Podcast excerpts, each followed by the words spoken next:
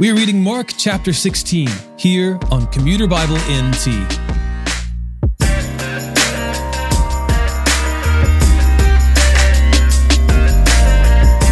On our last episode, we read Mark's account of the crucifixion of Jesus the Christ.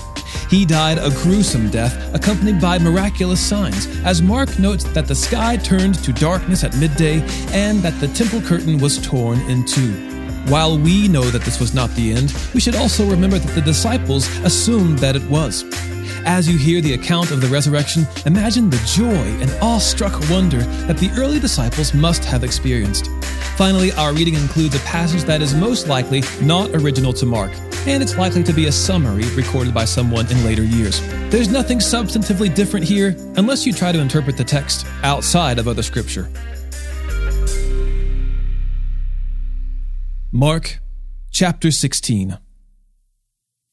When the Sabbath was over, Mary Magdalene, Mary the mother of James, and Salome bought spices so that they could go and anoint him. Very early in the morning, on the first day of the week, they went to the tomb at sunrise. They were saying to one another, Who will roll away the stone from the entrance to the tomb for us? Looking up, they noticed that the stone, which was very large, had been rolled away. When they entered the tomb, they saw a young man dressed in a white robe sitting on the right side.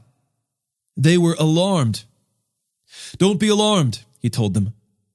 You are looking for Jesus of Nazareth, who was crucified. He has risen. He is not here. See the place where they put him. But go, tell his disciples and Peter. He is going ahead of you to Galilee. You will see him there just as he told you.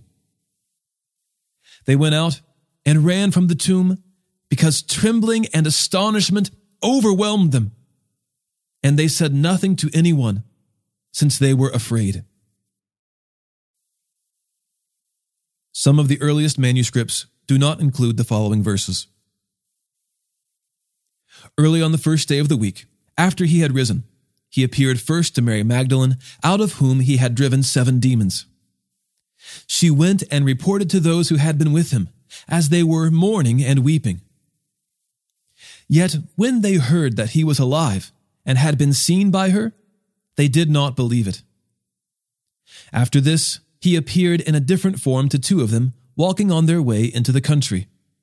And they went and reported it to the rest, who did not believe them either. Later, he appeared to the eleven themselves as they were reclining at the table.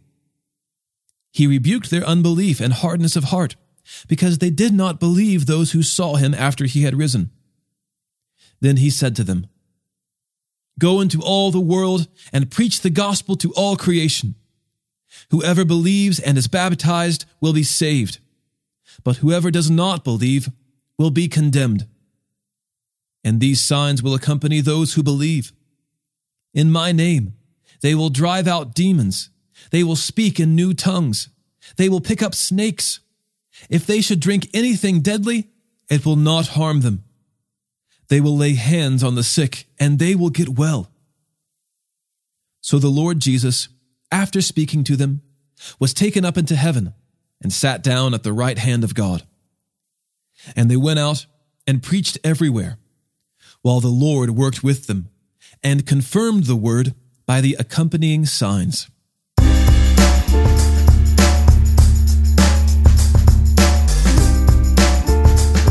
That is the end of the book of Mark.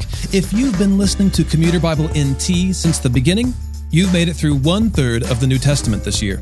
Pretty cool, right? Celebrate your progress with a post or just let us know how we're doing with a review. Today's episode was narrated and orchestrated by me, John Ross, and co produced by the Christian Standard Bible. Thanks for listening, and don't forget all scripture is inspired by God and is profitable for teaching, for rebuking, for correcting, for training in righteousness, so that the man of God may be complete, equipped for every good work.